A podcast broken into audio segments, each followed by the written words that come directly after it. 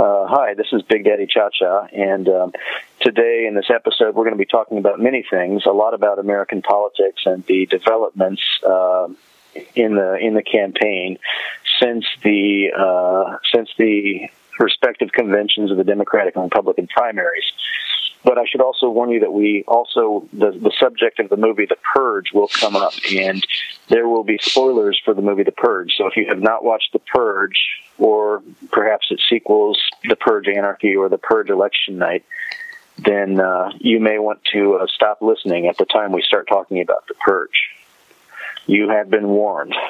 Today's podcast is brought to you by Audible.com. Get a free audiobook download and 30-day free trial at www.audibletrial.com forward slash The Rob Burgess Show. Over 180,000 titles to choose from for your iPhone, Android, Kindle, or MP3 player.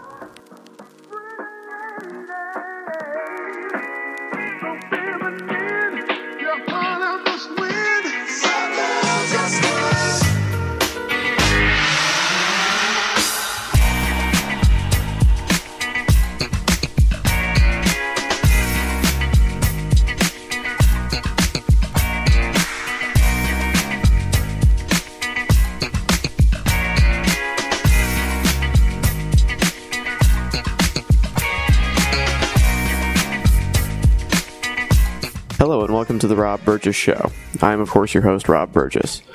On this, our 29th episode, our returning guest is Jonathan Fowler. But before we get to that, I need to take a moment to tell you about our sponsor. For you, the listeners of the Rob Burgess Show podcast, Audible is offering a free audiobook download with a free 30 day trial to give you the opportunity to check out their service. The book which pertains to this episode is Trump Revealed An American Journey of Ambition, Ego, Money, and Power by Michael Kranish and Marc Fisher. Whatever book you pick, you can exchange it at any time, you can cancel at any time, and the books are yours to keep. To download your free audiobook today, go to audibletrial.com forward slash The Rob Burgess Show. Again, that's audibletrial.com forward slash The Rob Burgess Show for your free audiobook. Please consider supporting those who support the show like Audible. You'll be helping me out and it won't cost you a thing.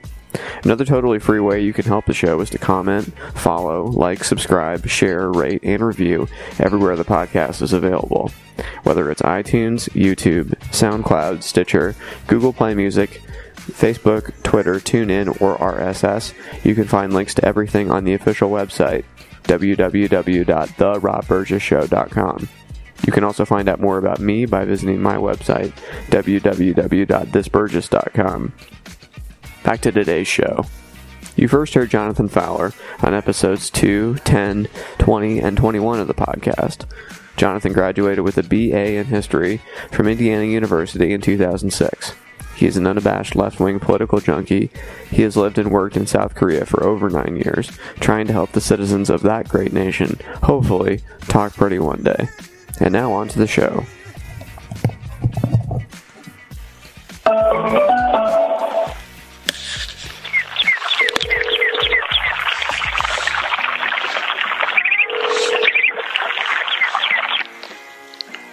Hello. Hey, Joe. Hey, Bob. How are you? Oh, I'm great, man. How are you? Oh, doing all right. Yeah, just got off a week long vacation basically, and back to work today. So yeah, otherwise doing okay. Cool. Yeah. Well, uh, thanks for uh, thanks for doing this, man. Uh, you know, last time we talked, we said we had to do some debate coverage. Yeah, those are coming up soon. Yeah, but just so much has happened. It's funny because when we said we were going to talk, and then you were like, "What are we going to talk about?" And I'm, you were like, "Just so much has happened," and it's like every day feels like a year. it's just like everything Yeah. happens at once, and there's so many things that happen you can't even keep track of it. So Yeah, yeah, it's uh, yeah, this election it, it just feels like it's kind of gone through so many phases and stuff, and uh, yeah, everything is kind of speeding up here as we're getting closer, and of course Donald Trump, you know, pretty much dominates the news every couple of days. Although Hillary has been in the news, not for anything very good lately, but uh, yeah, yeah, it's uh, it's kind of hard to to follow trends or to you know to you know to set down a simple narrative and stuff for what's going on. But yeah, there's a lot of stuff happening. Well, what do you want to talk about first? We can talk about anything. We don't have to talk about that. Well, I mean, um, yeah, I, I guess we did talk about uh, possibly starting with health. Yeah, candidates' health, which has been an issue lately. Uh, with Hillary especially, although Donald's, I mean, I, I don't know. I think it's frustrating because obviously Donald Trump is probably nowhere nearly as near as healthy as he's pretending, and his doctor, who looks like a total crackpot, you know, it's it's just uh, it's amazing that his, he was able to get away with that the the goofy health letter from his from his doctor. Um, I forget the guy's name, but just looking like a goofy guy. I think I, I think uh, the visual the, the visual of that guy is a very key part of understanding that story. yeah, but it's like the the medical yeah, qualifications probably not there. I don't know. yeah, I think it's it's all kind of making a mockery of running for president though because I mean, you know, for my for my job, I mean, this month I need to go to the hospital and do a medical checkup and everything for my job, which you know we have to do every year, or every couple years at least over here in Korea. And I'm a little stressed out. I mean, my blood pressure is probably a little bit higher than it was, but when I first came to Korea, uh, you know, living overseas can be stressful at times, and you know, the job is stressful sometimes. But, but the, I mean, the fact is, I have to do a medical check, and you know, uh, you know, the results matter or whatever. You know, I can't have the job without it. And so for like for these for presidential candidates to produce a health check that's basically a doctor's note that it sounds like Donald Trump himself wrote.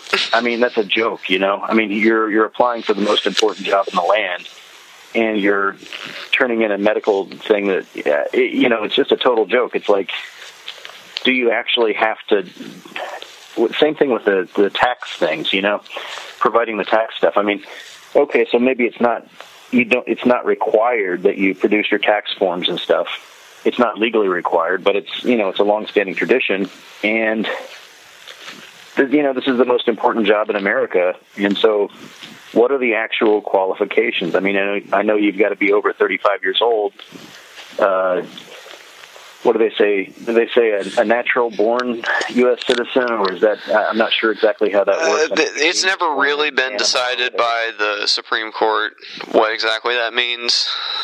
Uh, so mm-hmm. it's it's a little bit open to interpretation. For example, John McCain is born in the Panama Zone, which at the time was under U.S. control. Um, Ted Cruz is born in Canada, but yet and still one of his parents is American, so therefore his mother, I think.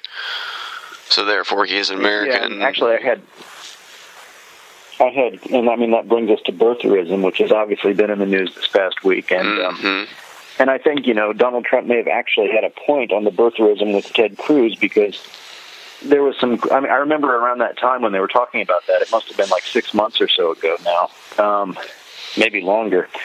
They were saying that Ted Cruz's mother, well, she married a a Cuban immigrant to Canada, and she and her husband were both registered to vote in Canada at the time that Ted Cruz was born. So if she was registered to vote in Canada, then that would have meant that she had renounced her American citizenship to get Canadian citizenship to be able to vote. So but then it seemed like the news media just kind of dropped that story, and they're like, no, no, no, yeah, he can still run, no problem. But it's like, no, no, no, wait a minute, what was going on there? I mean, was she really registered to vote in Canada? And what does mm-hmm. that mean if she if she was? you know. Mm-hmm. So yeah, I just I, I just to reiterate, I think it's like I think they're totally making a mockery of the idea that you have to have qualifications for a job, or you. I mean, as far as I mean, just in any any number of areas, you know. Mm-hmm. With Hillary Clinton kind of lying about her health situation and saying, you know, you know, where she fainted trying to get, a, you know, she left the 9/11 memorial service or whatever to get in the SUV with the Secret Service, and they're basically holding her up, and she basically collapses getting into the van and stuff, and then she says she just got overheated and then I don't think she realized that there had been a cell phone video shot because she comes out an hour and a half later from her daughter's apartment there in New York and she's uh, you know she's hugging kids and saying she feels great. It's a lovely day in New York City, and then you know the video comes out, and then two hours later they say, "Oh, it's pneumonia. We've known since Friday." Mm-hmm. And then they say, "Well." Uh, and then they, I mean, they've said so many things. They said, like, um, what did they say? They said that there's been something going around the Clinton headquarters or campaign headquarters, and like, wait, what was that?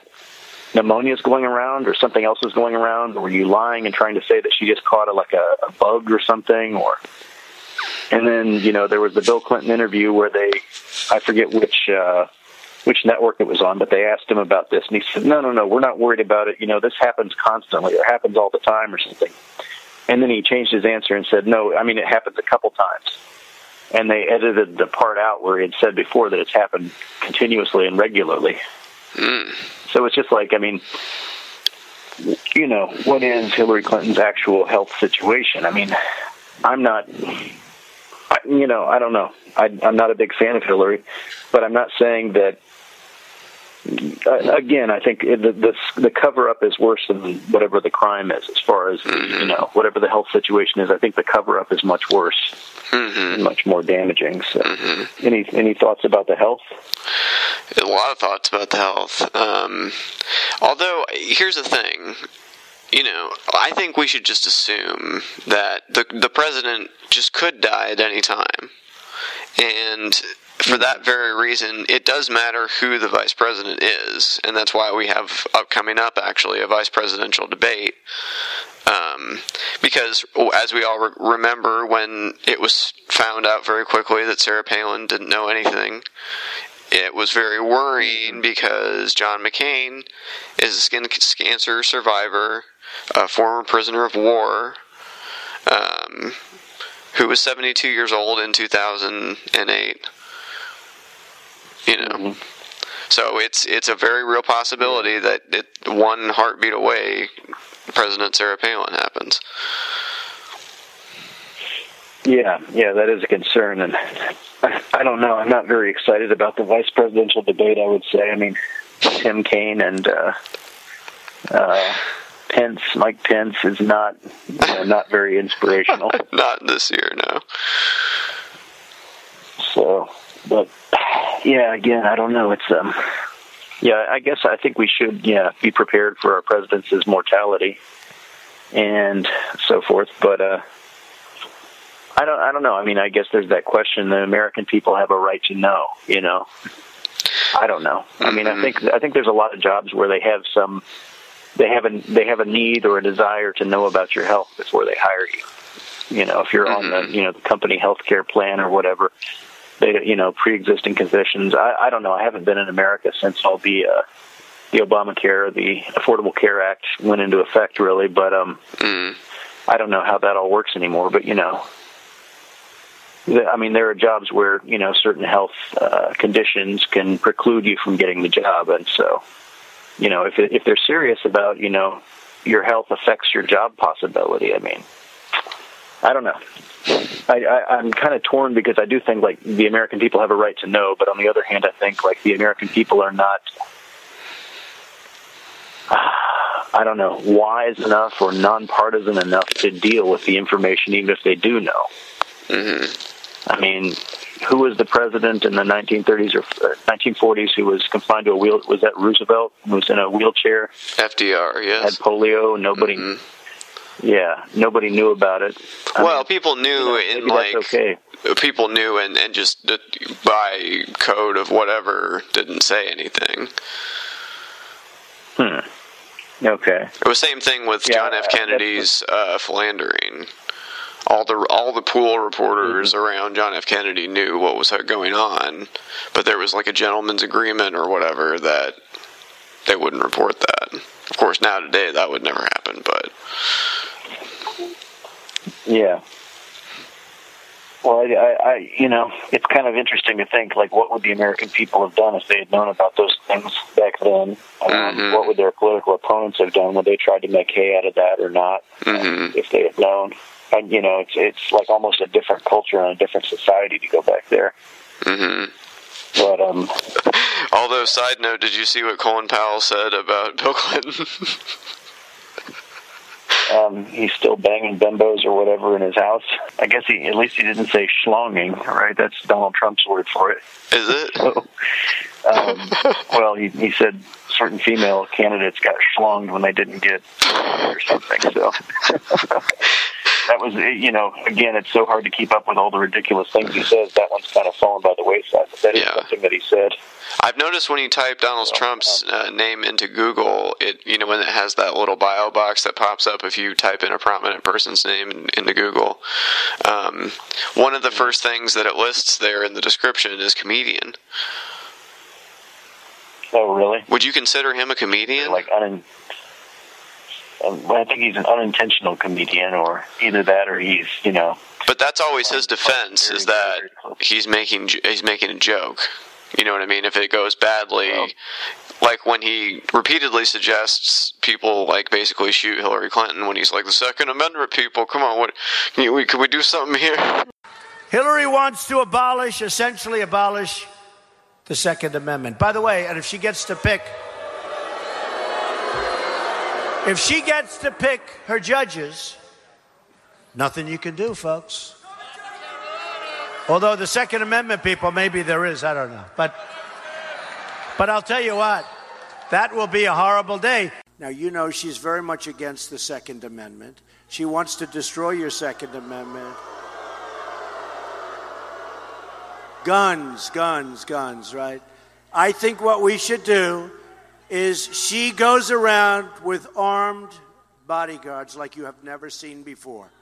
I think that her bodyguards should drop all weapons. They should disarm, right? Right? I think they should disarm immediately. What do you think? Yes? Yes. Yeah. Take their guns away. She doesn't want guns. Take their, let's see what happens to her. Take their guns away. Okay? It'd be very dangerous. You know, and then he's like, "Oh, I just joshing. I'm a comedian." well his uh, yeah yeah we just don't have enough sense of humor for it. But he uh, yeah kind of like I mean he's he's a comedian kind of like his hand gestures or his exercise right. How do you stay healthy on the campaign trail? Well, it's a lot of work. You know, when I'm speaking in front of 15 and 20,000 people and I'm up there using a lot of motion, uh, I guess in its own way, it's a, uh, it's a pretty healthy act. And uh, I really enjoy doing it. A lot of times these rooms are very hot, like saunas. And I guess that's a form of exercise. And, you know, Uh, okay, maybe yeah. I guess if you really really really stretch the definition of exercise and or comedian. the the batteries just ran out in my recorder. I had to switch them out real quick. So um, Oh the the other recording's probably fine. I think it saves it before it dies. But if uh, if you want to just explain that we're talking about when he was in Mexico, Oh yeah, yeah. Well, well, Donald Trump's speech when he when he right after he came back from his meeting with the president of Mexico, um, and he you know he avoided he had avoided talking about the uh, building the wall, or he had mentioned the wall briefly with the Mexican president. The Mexican president said, "We're not paying for it."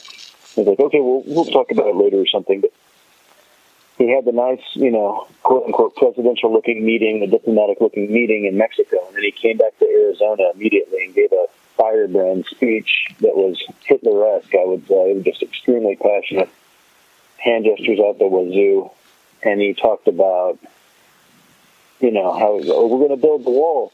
They don't know it yet, but we're going to build it. They're going to pay for it. Um, he talks about the cyber, how we're going to detect uh, people with cyber, and he talked about how you know the uh, our detection methods are going to go above and below the wall, under the wall, and he did his hand gesture like a snake, kind of waving under underground.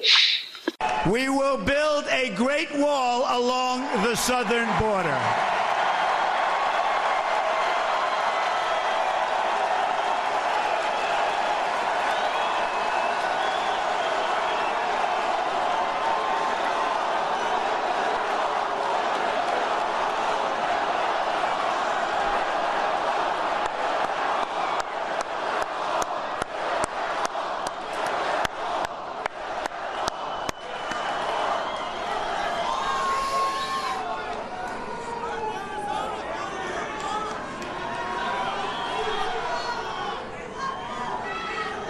Mexico will pay for the wall.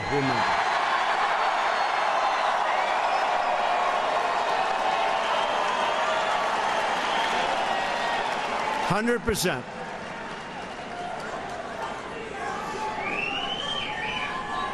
They don't know it yet, but they're going to pay for the wall. And they're great people and great leaders, but they're going to pay for the wall. On day one, we will begin working on an impenetrable, physical, tall, powerful, beautiful southern border wall. We will use the best technology, including above and below ground sensors, that's the tunnels. Remember that, above and below. Above and below ground sensors. Towers, aerial surveillance, and manpower to supplement the wall, find and dislocate tunnels, and keep out criminal cartels. And Mexico, you know that, will work with us. I really believe it. Mexico will work with us. I absolutely believe it. And especially after meeting with their wonderful, wonderful president today, I really believe they want to solve this problem along with us, and I'm sure they will. I don't know. Anyways, yeah, that was. I, I want to. I meant to go back and rewatch that speech because it was quite a. It was a heck of a speech. It was the greatest speech, the best. Everybody says so. I'm hearing things. I think. I think the danger is we're all going to start speaking like this guy now. I, I, I think it's already There's happening. certain- yeah, there- is a certain terse efficiency to the way he describes things. It's it's not really efficient though because he's he doesn't think of anything before he says it. So he really he's really just constructing sentences out of thin air. Um, Yeah, well, that's a good. That's what's efficient about it. You know, good things are good, wonderful, marvelous. Everybody says so, and then bad things are terrible, disaster. You know, disgraceful. Um,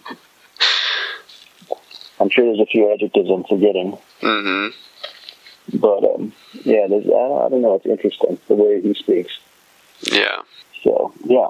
So, the, but the health. Um, what did you make of the the Clinton excuses and the situation? And you know, there's even rumors that Democratic staffers were saying that you know high level meetings were being held about the possibility of having to replace her, and how you know probably if they're going to replace her, it's going to be either you know Tim Kaine or Joe Biden, which I think would be absolute disasters because you know they didn't run, they didn't get any votes, they haven't earned it. If it goes to anybody, it has to go to Bernie, Right. obviously.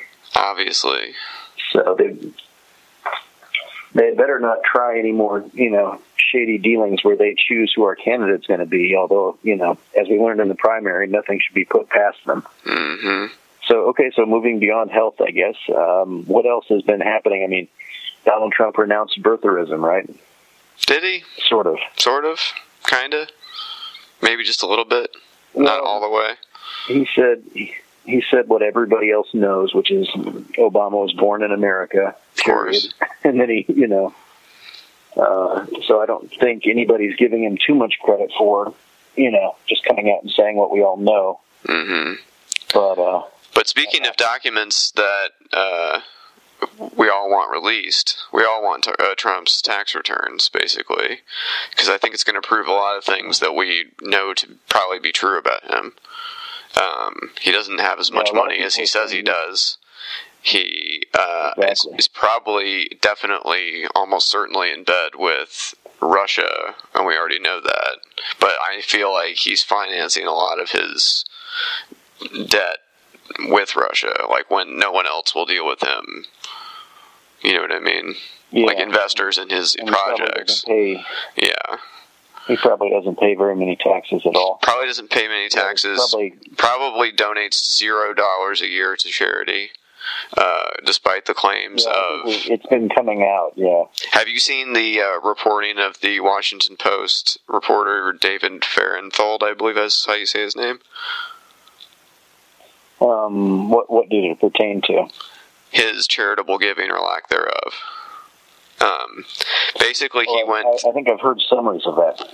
He um, he basically just went through and found every single thing ever associated with Donald Trump that he either said he'd give money to, or was he was appeared at an event, even just spoke in front of a group. Any any of them. He just made a list of like 250 of all of the ones he could find, and one of the only one he could find was a five thousand dollar donation to a local police union, and it might have been a bookkeeping error. Yeah. Well, the, and I mean, he, I mean, and he's he counts it when he hosts like Mhm. when he hosts a charitable event at like his Mar-a-Lago property or whatever down in Florida. Right. But people give they- through the Trump. Foundation, not him. He doesn't. He's not the one giving the money. And you know, it's not. There's not. It's not for nothing that he does that. It's like yes, he plays a role in getting this money, but it's not him giving the money. Yeah. hmm Yeah, it's uh, it's it seems like I mean, yeah, his whole his whole image that he has cultivated, which has allowed him to be popular. Probably a lot of those things would get torn down in a in a, in a tax release from him, and uh, and um, you know he says he can't do it because his lawyers told him not to because he's being um, he's being uh, what is it Audited. the IRS is auditing him. But um, somebody pointed out, I forget who it was. The last word was Chris O'Donnell or somebody like that. I forget who it was exactly. Somebody on on MSNBC, I think, said he he said that actually the IRS is not able to comment on or confirm or deny whether they're auditing anybody. hmm So this is kind of like that situation where he attacked that judge. There was Judge Curiel or something like that. The, the guy, the Hoosier judge, who was of Mexican descent, which Donald Trump said disqualified him from, you know, judging Trump's case hmm uh, fairly because you know he's from Mexico. I'm building a wall. You get it? I'm building a wall. So he he's from Mexico. You see? so he can't judge me fairly. Like the similar thing, he attacked the judge, and the judge is not able to fight back or comment because that would like that would ruin the case and everything. And the similar thing is that he says he's being audited by the IRS, and the IRS can't say whether or not that's true. And so some people have called for him to release a note he would have to. I mean, the IRS would send you a note apparently if they were auditing you that would announce the audit. And they said there's no information about the money and stuff, anything in there like that. So, but if he could just produce that note that proves that he's being audited, then that would that would go a long way to backing up his claims that you know even then you know the IRS says there's no reason for you to not release your returns when you're being audited, but even the you know the flimsy the flimsy defense that he's put up would be either substantiated a little bit or totally torn down if he if he was if he had to prove that he was actually being audited. Mm-hmm. So, but it it is true. I think a lot of journalists and you know if I were a reporter and he said he was being audited, I mean he's he seems like a guy with money and you know lawsuits and things going on and all kinds of shady stuff. So I would. I, like most journalists, I think I would just take him at his word that he is being audited, but I think that that's even an open question, really. Mhm. Yeah, he definitely could release it. I don't think that's really up for debate. He chooses not to. Yeah, I, I don't think most people have asked him to, though, It's true. um, to release the proof. But yeah, hmm yeah. So, um, what else is going on with him? Man, just uh, he's he's hired. I mean, uh, what's her name? Kellyanne Pearson or something? The, his spokesperson. Conway. Uh, Kellyanne Conway. Who's the Pearson woman? Hmm. I, yeah, I know who you're talking about. I think, her but yeah. Yeah. I guess I think she was on one of his shows at some point, like Apprentice or Celebrity Apprentice or something. And now she's her now she's the campaign spokeswoman basically, and she goes on TV and lies and lies and lies and lies and hmm uh, just I don't know, totally crazy. But yeah, the, Kellyanne Conway is also um, seems to have. She's a professional. you know, you can't say she's not a total professional when she gets on TV or does an interview, and she is very, very good at putting everything in the best possible light for him, or you know, turning any topic back to Hillary or anything like that. So she's she's pretty good at what she does. It's unfortunate that she's being used in this capacity to help him. But letting herself be used. Yeah, well, I'm, I'm sure there's a lot of money in it and so forth. But um, yeah, I saw be. her on Real Time with Bill Maher the other day, and they they talked for a good several minutes. And apparently, they've known each other for 20 years, and so he was trying to get her to flip up and admit that this guy's a joke. But Mhm. she, you know, she never let the facade drop. So Yeah, I saw that uh, interview, or I heard the interview as well. First up, she is president and CEO of the polling company and campaign manager for you know who, Mr. Donald Trump. We thank her for being here. Kellyanne Conway is joining us by satellite. Hey, Hey, Bill. Kellyanne, first of all, I have to thank you. You have been doing our show for over 20 years. You were one of our original blonde conservatives, along with Ann Coulter, who's still a friend of mine, to the consternation of many.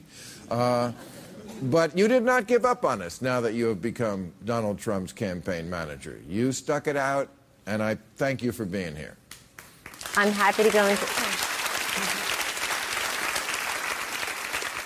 And I must have I say I have mixed emotions. First of all, you are enabling pure evil, but Come on, Bill. On the other hand. I, I'm, I'm like so proud of you. I mean, you started here, you were just a child star on our show. And, and now you're perhaps the most important person in the world because you seem to be the only person who's been able to tame Donald Trump. Many have tried, but only you were able to pull that sword out of the stone. How did you do it? Well, I don't see it that way. I think, I look, I walk in the Trump Tower every day to the campaign, and I'm quickly reminded that Donald Trump did very well for himself long before I arrived. I just feel like every leader needs the right environment, the right players around them for them to be them. And he's out there showcasing his generosity, his, I think, his great sense of humor, his love of the country and of people. and, you know, Bill, hold on. You're so Uh, good at what you do. Hey, As, as are That's you. it. You're so, good. I'm, Look, I'm so I'm to- so verklempt that you. I, But plainly, and this you know. Catholic girl from Jersey knows what that means. But No. look, I just want to tell you one thing that you and I have been talking for over two decades now, which is Right. a real pleasure and a privilege. Thank you for calling me your friend and for giving me a platform with all those swing voters in your audience tonight. There are. Uh, I wanted to. No, no. I I, mean, there are. There are. There are- okay, good. That's- well, we're persuading no, them. We have a Put it- much bigger audience than all the other stupid shows that the other politicians do. And speaking and- of politicians, Bill, that's what I wanted to say to you. And I know. I know Donald Trump, because of you, is trying to reach those suburban people. That's our audience. And some of them are on the fence. And that's why I heard today Donald Trump encouraged you to do this show. He did. I wanted to tell you that. He said to say hello. When he heard I was invited, he said, You have to go on that show. that is true. He did. Okay. Well, and many him not to politicians are afraid again. to go on your show, but he's not a politician. I actually didn't hear that. You know, he sued me once. He did? How'd that go? Well, as soon as a judge saw it, of course, he laughed and threw it out of court. Hey, Bill. I'll tell Um, you who's not laughing, though. I got to tell you who's not laughing. I've been to these rallies, I've been to these fairs. This guy has really created a movement, and people feel like they're part of it. And I want to tell you, you and I have been talking for two decades about the problem with politicians. This guy's an outsider, a disruptor, a change maker, and he's not running for the reason many people run in politics, which is it's my turn, I'm next in line, I want money, fame, status, power. He already had all of that. And he and his family are making tremendous sacrifices just to do this. And when I travel around with him, people don't stop him, Bill, and say, I liked you on The Apprentice or I want your autograph. They say, we need jobs in this, in this state or please save our country. I know you don't like that, but that's what the people say. And we have to respect people. I'm Well, sure I- they're watching tonight. Well, I don't have to respect all the people. I, I don't. Do. And I don't. No, I, I don't have to respect all the people. I mean, Hillary was right when she called a lot of his supporters deplorable because a lot of what they believe is deplorable. But we won't even get into that. But, but I mean, I mean, wrong, but I'm glad we saw her true feelings for once. She doesn't really give them. By the way, she said deplorable just about 12 hours after her campaign said she's going to become more uplifting and aspirational so the voters can see what's in her heart amidst all the cacophony and noise.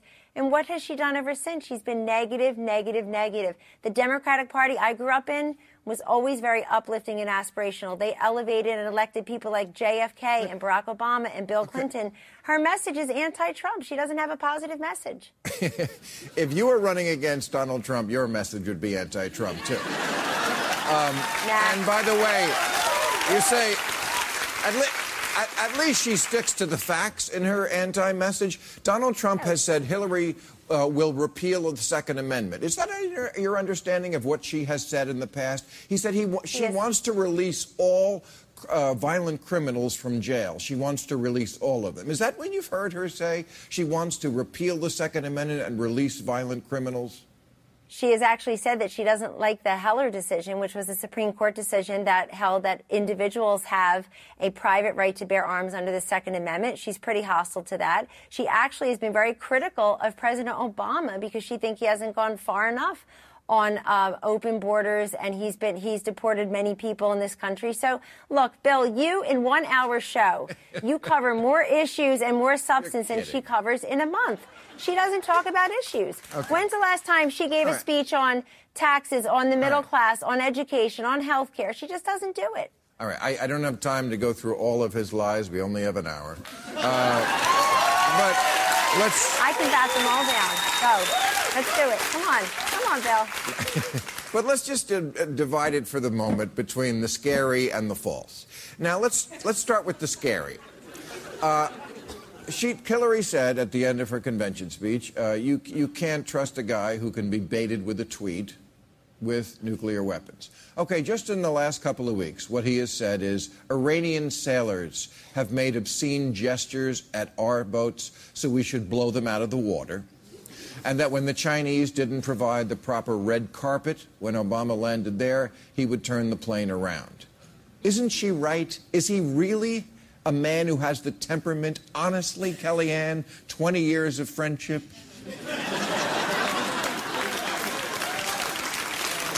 Is she really the person? Is he the person to be in the Oval Office?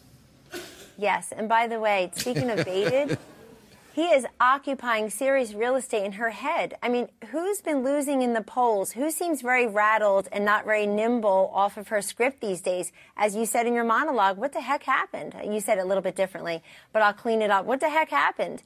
I mean, she had she had this in the bag. Every story was look at the polls, the race is over. Look at the polls, the race is over. So let's do look at the polls now, four or five weeks later. We're winning in some of these swing states that Mitt Romney lost, where she was way ahead, because she thought she would just it would just be a complete blowout. That she just had to bide her time, sit on her lead, wait out the clock. She tried to do that against Bernie Sanders. He won 22 states. She tried to do it against Barack Obama in 2008, and he whooped her and he won. Right. And so I think I actually think we're going to win, Bill. You know it. You feel it. I think you're getting nervous. Oh, I am getting nervous, but it's not because Trump is good, it's because people are stupid. That's why I'm getting nervous. That's something Uh, you know would say. That's something. that's something I'll, Hillary I'll tell you why I'm getting nervous, and I'll do it with a Donald Trump quote from The Art of the Deal. He said, I play to people's fantasies.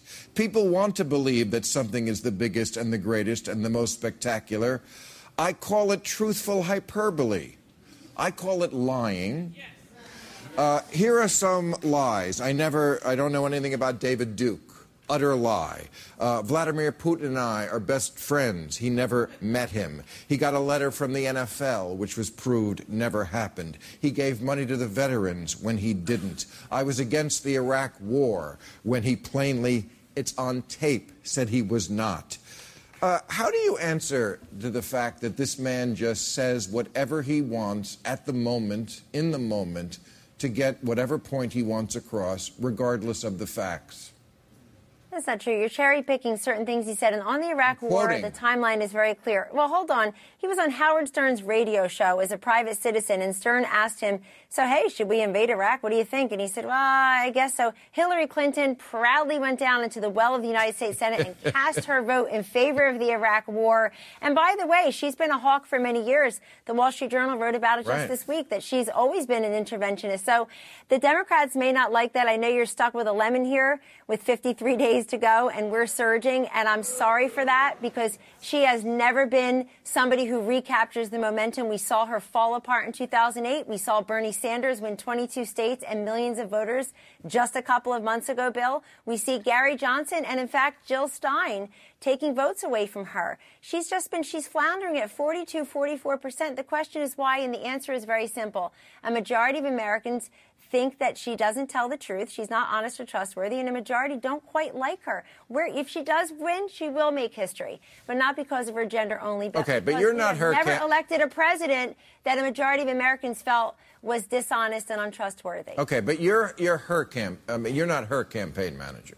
You're Donald no. Trump's campaign. I'm all for a female president, but not that one. I, I understand. It's a hypothetical. It's Hillary. But also, I mean, you know, in the past, you've worked for people like Newt Gingrich, uh, Fred Thompson, Jack Kemp. I don't agree with a lot of what they say, but they're all serious. Mike Pence. Mike Pence. I was trying to keep that out of it. Great vice president. Uh, but, you know, these are all serious people. You don't see a difference between them and Donald Trump. I mean, you have many children. I mean, are, are, you okay with what your children are going to be asking you about supporting a man, enabling a man who did things like make fun of the handicapped and uh, said John McCain wasn't a war hero? Uh, John McCain has endorsed him, and he's endorsed him. What's that? They've endorsed John McCain and Donald Trump have endorsed each other in the race. They support each other in the races this year. So, but but in it, but look, I have no problem saying to my children that I want the future to be better for them, and I already know what Hillary Clinton's going to do. She says it, uh, well, I, I, you have to look at her website to know it, for God's sake. She doesn't even talk about the issues. And that I don't like, I don't, I can't support somebody who lies for a living. I'm not going to be. Uh, lies for a living? Yes, he does. You just said you can't support somebody who lies for a living when I read That's a right, list of provable lies.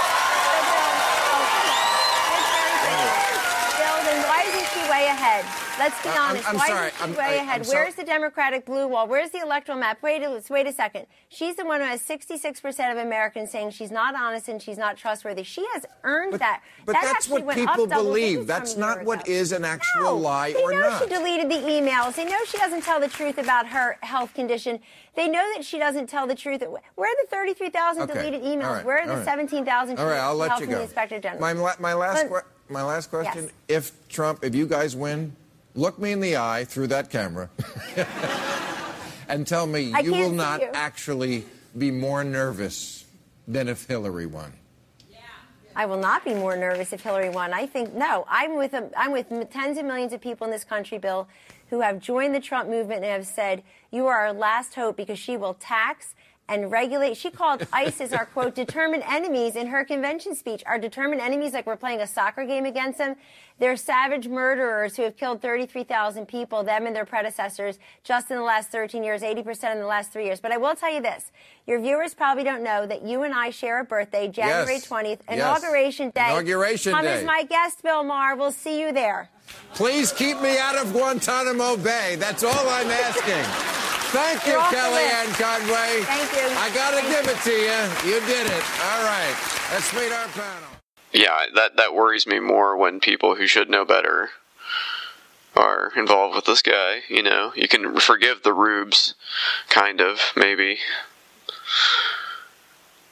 You know, people that, yeah. Yeah, yeah the, the basket of deplorables. 50%. I think that was a low estimate, Hillary. Low, low estimate. Yeah, I can't believe she walked it back and apologized. She should not have apologized. That was election. I think running for president in 2016 means never having to say you're sorry. You know, to just be grossly generalistic, you could put half of Trump's supporters into what I call the basket of deplorables. right? The racist, sexist, homophobic, xenophobic, Islamophobic, you name it. And unfortunately, there are people like that. And he has lifted them up. He has given voice to their websites that used to only have 11,000 people, now have 11 million. He tweets and retweets They're offensive, hateful, mean spirited rhetoric. Now, some of those folks, they are irredeemable, but thankfully they are not America. But the other basket, the other basket, and I know because I look at this crowd, I see friends from all over America here. I see friends from Florida and Georgia and South Carolina and Texas and as well as, you know, New York and California. But that other basket of people are people who feel the government has let them down, the economy has let them down, nobody cares about them, nobody worries about what happens to their lives and their futures, and they're just desperate for change. It doesn't really even matter where it comes from. They don't buy everything he says, but he seems to hold out some hope that their lives will be different. That they won't wake up and see their jobs disappear, lose a kid to heroin, feel like they're at a dead end. Those are people we have to understand and empathize with as well. That's that, that's the theme of the election. So, yeah, it was a huge mistake, I think, for Hillary to apologize for that because I mean, the fact is, you know, some people might say, well, you know, if you're running for president, you have to be president for all people. You can't, you know, mm-hmm. say you're not representing some people. But, I mean, Donald Trump is not representing Mexicans. He's not representing African Americans. He's not representing, you know, Muslim Americans. He's not, you know, there's a million people that Donald Trump, there's millions and millions of people who Donald Trump is not going to represent. Uh, if he gets elected, and, mm-hmm. and he doesn't pretend to represent them or be a leader for them in the campaign, and he insults them every chance he gets. So for Hillary to insult Trump voters, uh, let's not pretend that that's not something that's going on on both sides. Mm-hmm. And I, if I had a problem with it, I think like a basket of deplorables is just such a weird phrasing. You know, I mean, and deplorable is such a it's so weird when you watch people talk about this on the news because they're like, well, can we really call his supporters deplorables? I mean, is that the you know? Can we call them that? Are they that? I mean, maybe they're race. Maybe they're not racist. Maybe they're just you know they feel left behind by this economy. You know, whatever that means. well, they, maybe they feel that, but maybe they're also racist. And if they're racist, does that make them deplorable? I mean, can a news anchor, you know, fact, factually state that racism is deplorable? I mean, that's a. It. I think most people would agree that's true, but. Mm-hmm beyond it being true, it is obviously an opinion, right? It's a it's yeah, but but the context in which she said this, I, apparently, was a private fundraiser to people that yeah. paid buku dollars to hear her say that. So, those that audience that she yeah. was speaking to in that moment. Maybe that does resonate with them. That that phrase "basket of deplorables." What that's such a weird phrase. It hurts to say that. Um, yeah. Yeah. It's weird. But it's kind of like Mitt Romney's 47% comment in the 2012. But with less racism. Yeah. There are 47% of the people who will vote for the president no matter what. All right, there are 47% who are with him, who are dependent upon government, who believe that, that they are victims, who believe that government has a responsibility to care for them, who believe that they're entitled to health care, to food, to housing, to you name it. But that's it's an entitlement, and the government should give it to them. And they will vote for this president no matter what. And, and I mean, the president starts off with 48, 49, 40, he starts off with a huge number. Uh, these are people who pay no income tax. 47% of Americans pay no income tax. So our message of low taxes doesn't connect. And he'll be out there talking about tax cuts for the rich. I mean, that's what they sell every every four years. And, uh, and so my job is not to worry about those people. I'll never convince them they should take personal responsibility and care for their lives. What I have to do is convince the 5 to 10% in the Senate that are independent, that are thoughtful, that look at voting one way or the other depending upon, in some cases, emotion, whether they like the guy or not. I, I, I agree in that it was something that was said behind closed doors and got out, got mm-hmm. deep, but I don't agree that it's equally despicable. I mean, he was, you know, he was saying like, basically poor people or minorities are used to being on the you know the government seat, as it were, and were never going to vote for a Republican because they'd be kicked off the government seat. So he wasn't going to try to get them. Uh, but I, I think if, if if what Hillary was saying is that she's not going to you know she's not going to represent a bunch of racists, uh, you know, well, good for her. I think that's a good thing to say, actually. So. Mm-hmm. Well, I mean, I think that the alt is- the alt right has taken over the Republican Party at this point. Yeah. I still am not entirely clear what that even means, the alt right. I mean, it's like what Republicans that are tech savvy or something, or Republicans who acknowledge their own racism. I mean, what and embrace it. I mean, what's the what is the alt right exactly? It's just dressed up racism. That's all it is. I mean, it's just the same old Nazi. Uh, it's if you encountered the Pepe the Frog meme.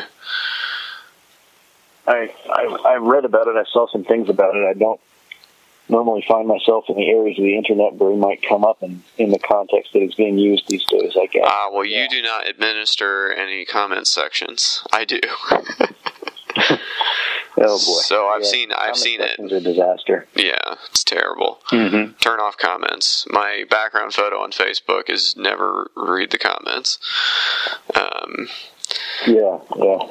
It's um. I mean, there's uh, Ta-Nehisi Coates, right? For writing for the Atlantic, uh, author of Between the World and Me. best book I read in 2015. He- I haven't read it, but I almost picked it up at the bookstore, English language bookstore up in Seoul a few weeks ago. You should read it. You, But I think he's a pretty great. smart guy. Yeah.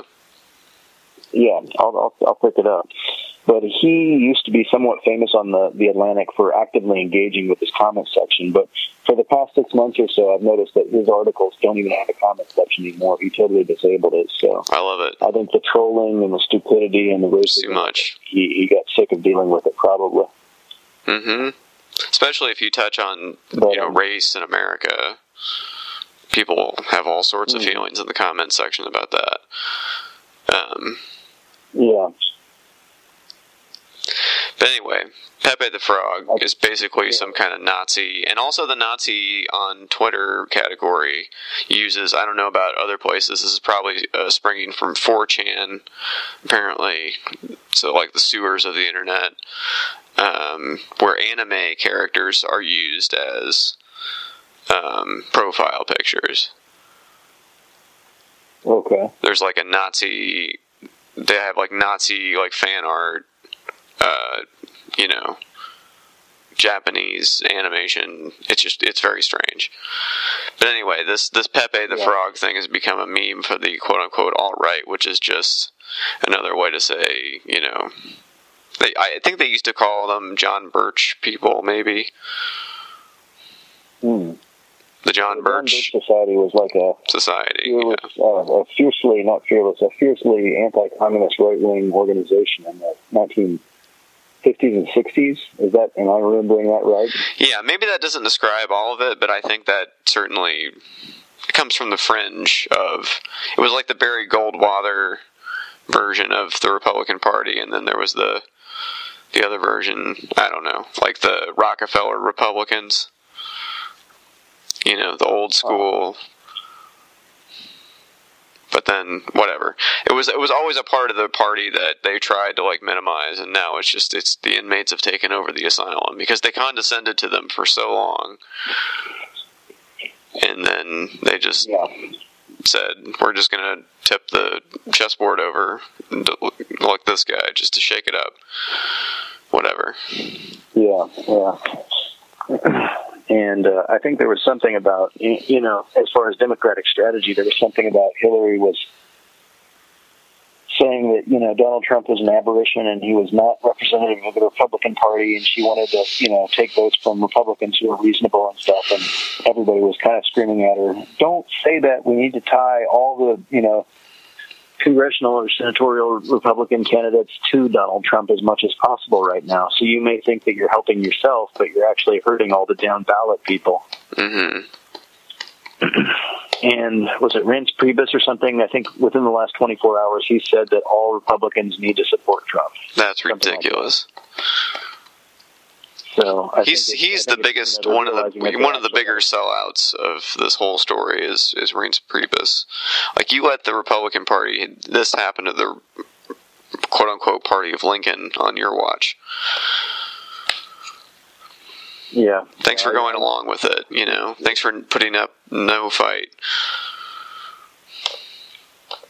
Yeah, I think I'd like to think this will irreparably damage the Republican Party, but um, I don't think it will because they just seem to be able to bounce back from things. You know, like I mean, I think that they sh- they should have been deeply shamed by the Bush presidency, and they should have you know done some changes, but they didn't.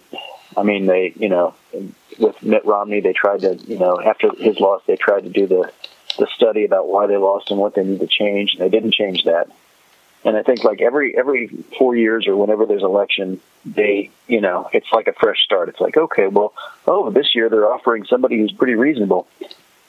Never mind, you know, the long term trends of the things that they actually endorse and support in this party, and what they've tried to do in the past and what they've done in the past. So, I you know I think Americans don't have a very long historical memory, so.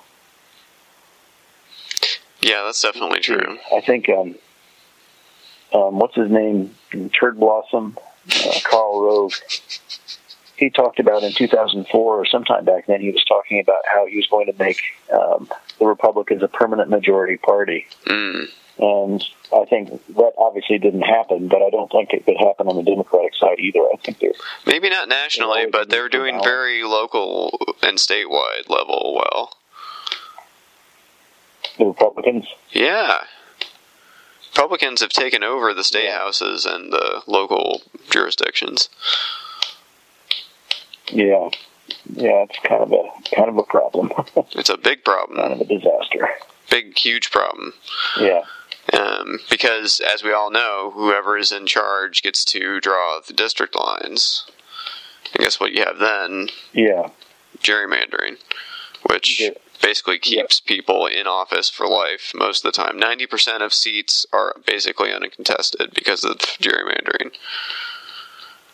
Because they just. Yeah. It's called stacking and cracking. I'm, I'm sorry, I could go on all day about this. I've reported on it before. It's it's a terrible, terrible thing.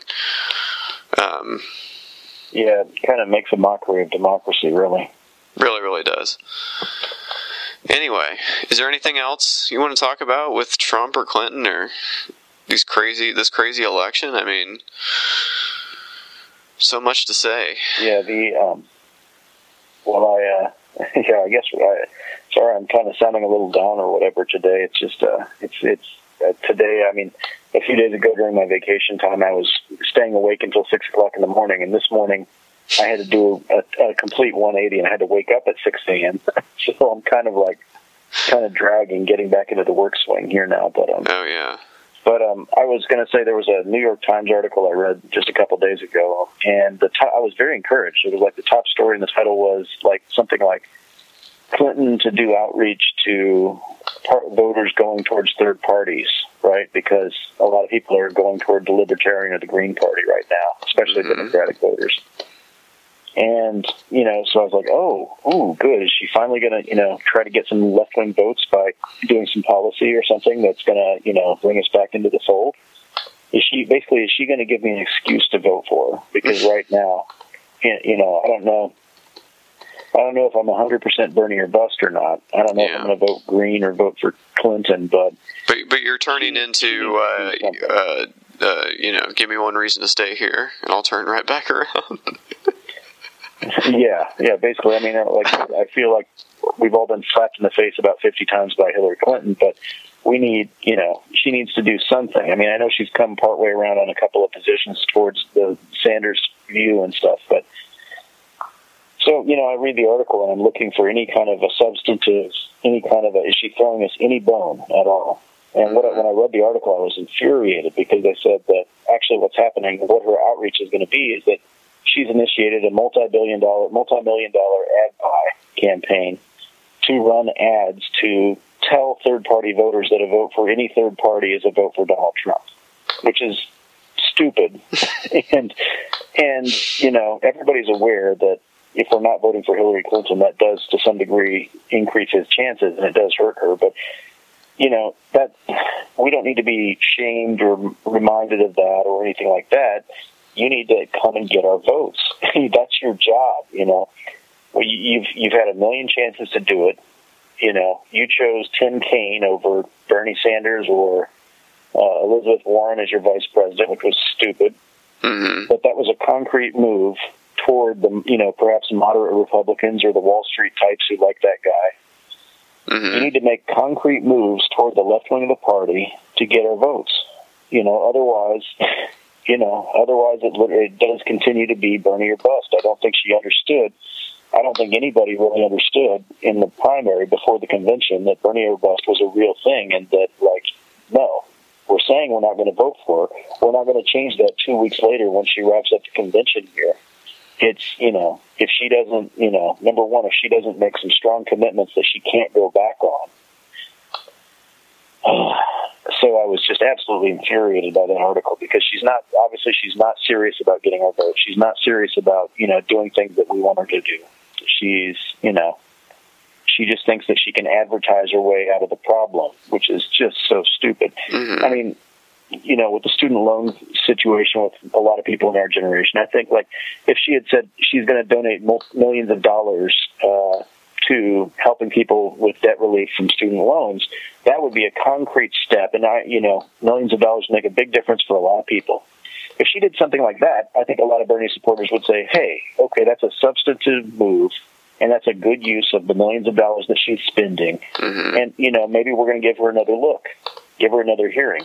But no, she's spending the money, millions of dollars, on advertising to just basically tell us something that we already know that she thinks that you know, if we don't vote for her, we're supporting Donald Trump tacitly.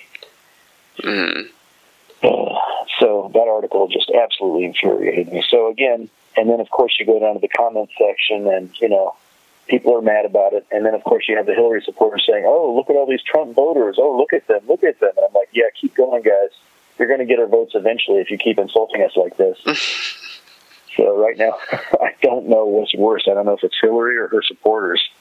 Mm-hmm. Um, and and the thing is, I mean, right now, Trump and Hillary are pretty close to running neck and neck. I mean, I I've, I think she might be up one or two points, but I've also seen certain polls I think the Los Angeles Times or something had one that has him up by several, up to maybe six points up, which seems high. But yeah, well, this has echoes of of Brexit for me. Um, and I'm I, Yeah. I'm not the first one to make this point by any means, but um, you know, everyone was so convinced that Remain would would win. not going to happen. People just got complacent, and then guess what? You know, surprise. Yeah, yeah, yeah. Your vote actually matters, but yeah.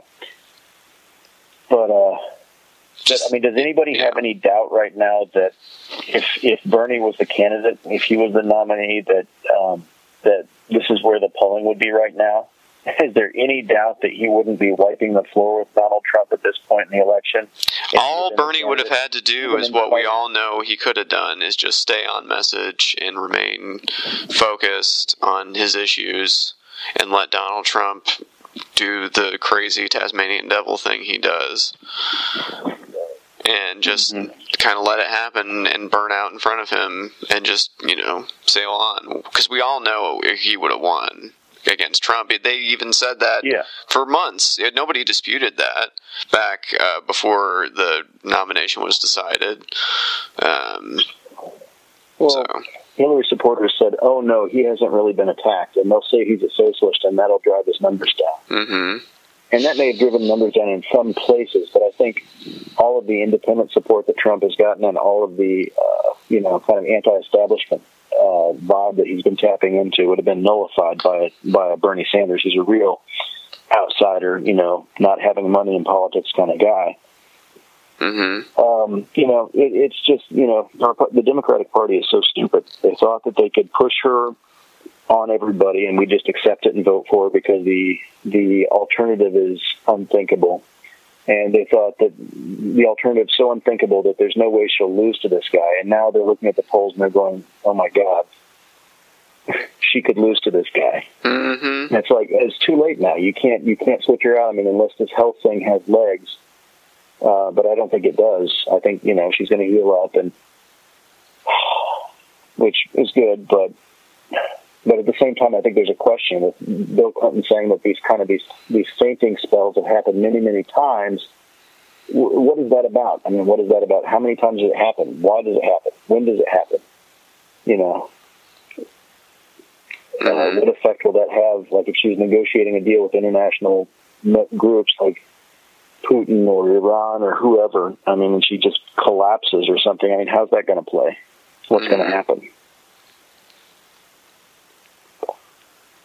So I, um, I think, and I think, I think a lot of left wing people are very uh, frustrated with Bernie Sanders to some degree for you know he's going out there and doing what he has to do as a Clinton surrogate now, which is say, guys, this is not the year to vote for a third party. You know, you got to, you really got to support her. I know a lot of things got said in the primary. We got to support her now.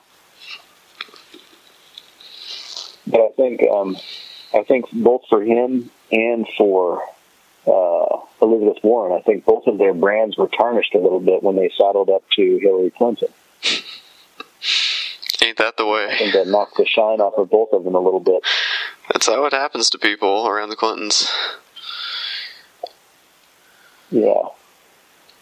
Um, and I think a lot of people were very angry that um, Debbie Wasserman Schultz's primary challenger, uh, Tim Canova, did not, in the end, get the support from Bernie Sanders, aside from the monetary support he'd done already mm-hmm. as far as fundraising. But he, you know, Tim Canova in his last week there, he, he asked Bernie Sanders, he said, Bernie, please come down to Florida and, you know, give a speech or something. Give me some support down here. And Bernie didn't do it, and Tim Canova lost, and Debbie Wasserman Schultz held on to her corrupt little fiefdom down there in Florida. And it's just, you know, it's, it's all very, very, very disappointing for liberals, I think. Definitely. It's amazing that some people can fail upwards like that. Yeah, yeah. And, you know, I don't think, I think most people don't like Debbie Wasserman Schultz. I mean, Republicans have been complaining about her for years for whatever reason. Um, but Democrats have been given a serious reason to complain about her in the last year. Mm-hmm. And she still wins her election, you know. I think there's a, I think a lot of people, I think a lot of voters are very lazy. It's just like they're used to seeing this name on the ballot, and that name is is aligned with their party that they identify with, and they don't really get into the details of what the person's done or what their behavior has been. And I, I have a feeling that's why, to a large degree, I have a feeling that's why Hillary Clinton won the primary. It's just because people are like, "Oh, Clinton's the front runner. She's the Democratic candidate. She, we've known about her for years, and that's just who we're going to vote for." We don't really um, pay attention to what she's done or what the issues that have been brought up against her are. So, Mm-hmm. yeah. Anyways, I think th- these are some things I'm thinking about these days. What's going on with domestic politics there in Indiana these days? Anything? Anything new? Uh, there's a horrible opiate crisis in America. Oh yeah. um, just everywhere. Anyway, just just a really scary drug problem in America with like hard, weird drugs. Just scary. I, you know, I've been out of America for so long. I haven't really um, come face to face with any of that stuff. But Well, there's an what I've seen overprescription problem for- with, doctors overprescribing opiates. Yeah, and from what I understand, though, I mean, in the states that have legalized marijuana, um, the this kind of thing has been almost totally avoided, or the numbers, the deaths are going down, the addiction rates are going down to hard drugs, Mm-hmm. and all this kind of stuff. Violent crime is going down. Um, you know, tax revenue for the states is going up. Mm-hmm. So, you know, hopefully that's something that they'll eventually get around to in Indiana. Although I'm not not holding my breath, but um, but you know, that's uh, the you know the solutions. It, I think it's very frustrating to watch things that are problems like you know, I mean, we look at what's going on in the Philippines with this Duterte guy or whatever, um, who you know has basically. I mean, Bob, did you ever watch those movies, The Purge? Mm-hmm. And The Purge Anarchy was the sequel, and then The Purge Election. I I only saw the original Purge. I've only seen the first one. Well, I recommend the two sequels as well. Especially Election Year was an outstanding. I mean, it was there were some problems. It was some of the there was a little bit of misogyny, I think, in it, but at the same time, it did a very good job of you know talking about politics in America in a, in a very you know I think a lot of a lot of um, a lot of movies when they have political debates or anything like that, they're they're very uh, careful not to say who's Republican or who's a Democrat. But they were pretty clear that the it's it's a new form of national government in the movies, obviously with the you know the founding the new founding fathers or whatever is the political party. But they're pretty clear that those are kind of like kind of proto Republicans or neo Republicans or something versus the main female character protagonist woman who's kind of like the she's kind of a her family was victimized by the the purge situation and stuff, and so she is campaigning against it, and she comes across as kind of like a a Hillary Clinton slash Bernie Sanders kind of hybrid or something. Mm. So it was an intensely political movie. I was, I, you know, I'd heard about these movies and I thought it was kind of more torture porn type of situation or something. But I think those movies are actually incredibly smart. Yeah, there's a lot of there's a lot of subtext, a lot of stuff going on in them and stuff. Mm-hmm. But in in kind of a case of you know art imitates life, basically, or life imitates art. I suppose uh, you know Duterte has basically legalized uh, citizens killing citizens throughout the Philippines. If mm. they uh, if they can say that somebody else was a drug dealer or even a drug user, they can kill them, and wow. there's no charges. That's messed up. Um, yeah, and so you know you see you see entire countries um, instituting drug policies like this that don't work, and then you see you know countries in Europe that have a sensible drug policy where addiction has been pushed way down. Um, drug treatment is a is a thing that is taken care of on a health perspective rather than a criminal justice perspective, and and then you see you know places like Colorado or whatever in America where it's working out similarly. And so it's so maddening when you see um, solutions that work and have been proven to work, and solutions that don't work and have been proven not to work and have created huge problems in the societies that institute them. And you know, it just uh, it never happens in America. It just doesn't happen. Like everybody's like, well, you know, we can't do that. That that may work over there for this reason or that reason, but it's not going to work here. We can't try it. We're not going to do it.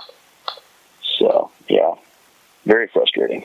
Mm-hmm. But yeah, I, I recommend watching the Purge movies. I think if you uh, if you look at them, I mean, okay, when you saw the first one, what did you? What was your take on it? What was your kind of your? What was the? What's the Rob Burgess review of uh, the, the original Purge movie?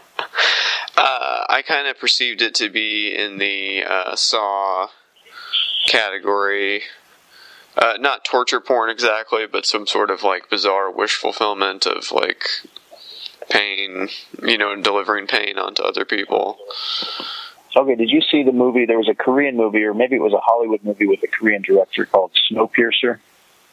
I've heard of it. I've not in seen Korea, it. It was called like Sogumyota, Sogumyota, or something like that. Something, something train, kind of snow train, or something like that. But, anyways, the, the, that movie had a, a conceit about it that was very similar to, I think it was an Ursula K. Le Guin or something novel or short story that I read that was written maybe back in the seventies or something. And this story I read back in college was called uh, "Those Who Walk," or "The People Who Walk Away from Omelas." It was a short story, kind of a sci-fi futuristic thing, and basically the whole story was just describing a society. Mm-hmm. Okay, and so the society was very, you know, it was very similar, and, and um, the society was basically perfect. The crime had been reduced, and everything was there was enough food for everyone. Everyone's needs were provided for. It was a pe- peaceful society, and the children were brought up in a very carefree way, and everything was great for everybody in the society. But when the, basically when the children came of age, they were taken to a small shed that was very dirty and very decrepit and not in good condition. And when they went inside, they they saw that there was one child who was kept in a horrible situation, horrible, you know, abject poverty, starving, tortured, not treated well, and everything like this. And it was revealed that this was the price that society had to pay to have all the nice things and to be a good, successful society. Hmm. And after that, some of the children, most of the children, were able to reconcile that. They were just able to say, okay, well, if that's the cost, it's too bad for that kid, but I want to continue to live in this great society of Omelas. but then they said that some of the kids would, when they finished that viewing, they would turn and they would walk away from the city and they would never return. Mm-hmm. And so the title of the story was those the, the people who walk away from Omelas. And so and, and so that that story, like when I watched The Purge, I mean, when I read reviews, I love one of my favorite things after I watch a movie, whether I love it or hate it, is to you know go into RottenTomatoes.com or go into IMDb or whatever, and just see what other people think. Go onto YouTube, wherever, and just just see what other people think of the movie and what their reviews are. And almost all of the critical reviews, and there were a lot of critical reviews of The Purge, were that it's it's just not realistic. They're like, this wouldn't happen. It's not realistic. This wouldn't happen. You know, this is just unrealistic. Like people wouldn't do this and stuff. But I think like maybe maybe we as American viewers have kind of lost the ability to watch a movie and view it as an allegory. Like we have to think it is something that could be realistic or that could literally happen. Otherwise, we can't engage with it. You know. Uh-huh. But for me, when I watched this movie, it reminded me of that story that I read, the short story that I read back in college, and I was like, okay, so this this doesn't all have to be taken literally. Mm-hmm. You know, this is a situation where this guy works for a company that provides security for people who are wealthy enough to pay for the security, but to some degree that security is an illusion, and he will be punished, and his family will be sad because he'll he'll die. I mean, I spoiler alert. I, you might want to, Bob, in the in the description for this episode, tell them there are spoilers for the the Purge movie. Oh, wait, wait. You you can do it yourself. Listen, well, hold on. Oh, let me let me direct this right now. All right, future me, Rob. When you're editing this, we're starting the intro to the episode right now. Go, cha. Uh, hi, this is Big Daddy Cha Cha, and um, today in this episode we're going to be talking about many things. A lot about American politics and the developments uh, in the in the campaign since the uh, since the respective conventions of the Democratic and Republican primaries. But I should also warn you that we also the the subject of the movie The Purge will come up, and there will be spoilers for the movie The Purge. So if you have not watched The Purge, or perhaps its sequels, The Purge Anarchy or The Purge Election Night, then uh, you may want to uh, stop listening at the time we start talking about The Purge. You have been warned. Cool. And All cut. right. Yeah, that's good. Uh, so anyway, what were we saying about? Well, yeah. Well, I was just saying like that. You know, so I I viewed the purge not necessarily as a strict literal. You know, this is society. And this is these are real people, and this is exactly what would happen. But I looked at it as kind of a view of, okay, there are rich people in society who make money from things like perhaps you know selling selling weapon systems to countries outside of America, like Saudi Arabia or Israel or you know wherever Mm-hmm. and they don't really care if those weapon systems are being deployed against perhaps innocent people in Yemen or Palestine or wherever. You know, just any country you want to. You know, you could practically. I, I don't want to say you could throw a dart at the map, but there are a lot of places in the world where American weapon systems are being used against perhaps in ways that we should not approve of. And so I thought the character, uh, Ray Fiennes' character, you know, he feels like he's an innocent guy he didn't, you know, he didn't start the purge, but he's making money off of selling, you know, protection to rich people for their houses. Mm-hmm. And so in that way, he is to some degree culpable in this. That's and, true. And, you know, and then the poor people are trying to escape. A, a young black man is being chased by a group of people who want to kill him. And so there's a racial component to it, a class component to it, and uh, just a, a thing that okay, some people have a good society, some people have a good life, and some people the society works for, and other people, everybody else is left outside in a in a crazy, crazy world that's just deadly. And I think on on that allegorical level, I think that's the level at which this movie really works for me. and the sequels didn't really do anything to to turn me away from that interpretation. Yeah, maybe I'll have to revisit that series. Yeah, and check out the, the the short story. Those who walk away, the people who walk away from Omelas too.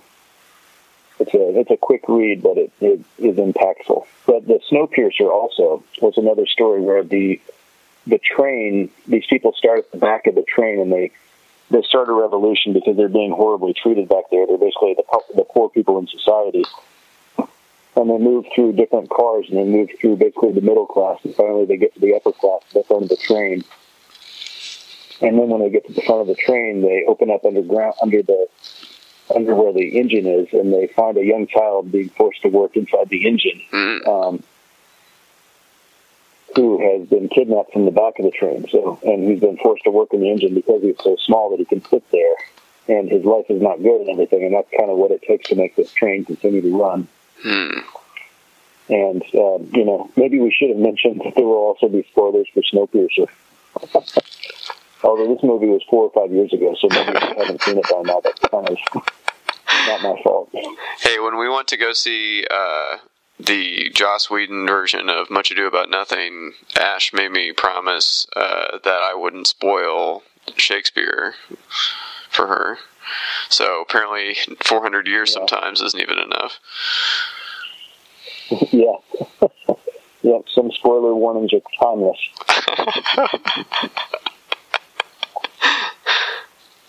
It really gets me. Sometimes I'll be watching, like, I- I'll try to watch, try to keep up with, uh, you know, Game of Thrones or something like that. And a bunch of websites will be putting on their website, like, um, you know, oh, Jon Snow, he's dead. Or Jon Snow died, he's- or Jon Snow's not really dead. We saw tonight. I'm like, why the hell are you posting this kind of stuff in the in the header for your article? I mean, this is, and they're like, well, it, it aired like eight hours ago, so people would have watched it. We think it's you know spoiler warnings. People have got to be very careful about that. So yeah. Oh, by the way, I listened to. I've been trying to catch up. I hadn't heard episodes for a little while, so I listened to some of your recent episodes, and I heard um, Ash's one about the uh, the the Halloween and kind of the scary movies and stuff, and I was just kind of nodding my head along because a lot of my experiences with some of those things were quite similar. As far as like my parents also kind of there were certain things that they they weren't like conservative at all but there were certain movies that a lot of people got to see that I didn't get to see because they were, you know, uh, sexual or violent or they had bad messages about family or something like that. Mm-hmm. And so I kind of like I definitely, and for me also, the original Scream was one of the first really like horror movies that I saw that was kind of like, you know, I went to the video store. I think it was uh, the Bookery. Was it there? The Bookery in Mitchell.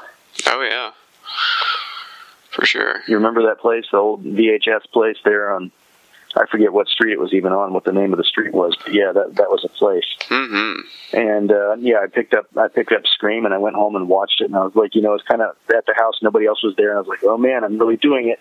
I'm watching a scary movie all by myself. I hope it's not too scary. And it wasn't too scary, but it was a, an outstanding movie, and it, and to some degree, it did kind of ruin like old um, classic horror, which I went back and watched a lot of later, like Halloween's and all this kind of stuff, Friday the Thirteenth and stuff. And yeah, after you've seen a after you've seen a self-aware version of one of those movies, it's kind of hard to go back and appreciate the originals for what they really were at the time. But yeah, but I thought Scream was an outstanding movie. Totally agreed with Ash. The, the first sequel, Scream Two, was still an outstanding movie, but the third and fourth were just total crap. Mm-hmm. So I think, like, I mean, every movie or every movie series or every TV show, eventually they have to go one of two places, which is either Los Angeles or New York, right? Everything has to be about LA or New York. And by, I think by the third and fourth, they had gotten into Los Angeles and stuff, and it was all about Hollywood and the movie industry and how it yada, yada, yada, yada, yada. It just became very self indulgent for Hollywood types, I think. Mm-hmm. Uh, another, another recent case of that has been the um, the uh, what can we say the the Walking Dead is now spun off into Fear the Walking Dead, which is a new version of the show, which is not set in um, the rural South in Georgia and No. Virginia and Washington D.C. and these kinds of places. Now it's set. It was set in Los Angeles, Yeah, it's a whole and by now they've moved down into Mexico. Yeah, mm-hmm. They, they've moved to Mexico and stuff, but I just, you know, I, I'm so frustrated with that show because, like, of course, oh yeah, of course, it has to be has to be Los Angeles. We, why don't we? We've got a good story with a, you know, a unique environment and everything that's set in a place that is not stories are not usually set here. But let's take that story and just transplant it into this this city where every movie takes place. You know, so frustrating. And another thing that's really frustrating is now that they're down in Mexico, like none of these people in this family speak Spanish. I'm like, you lived in Los Angeles and you don't speak Spanish? What? What? I mean, what, what kind of family is this? I mean, I don't know. It's so frustrating to watch. Mm-hmm. or they'll do the selective yeah, Spanish I mean, where it's like "ayúdame." yeah. Oh, gracias. Yeah. Hola. Que tal? No, I, I think I'm K tall. They don't say that, but like I mean, yeah, these are. They they do sometimes. Yeah. But I, Abu, you know, Abu, abuelita, abuelita, isn't that grandmother? Yeah, yeah. Habla English? Oh, good, good. You do. Okay.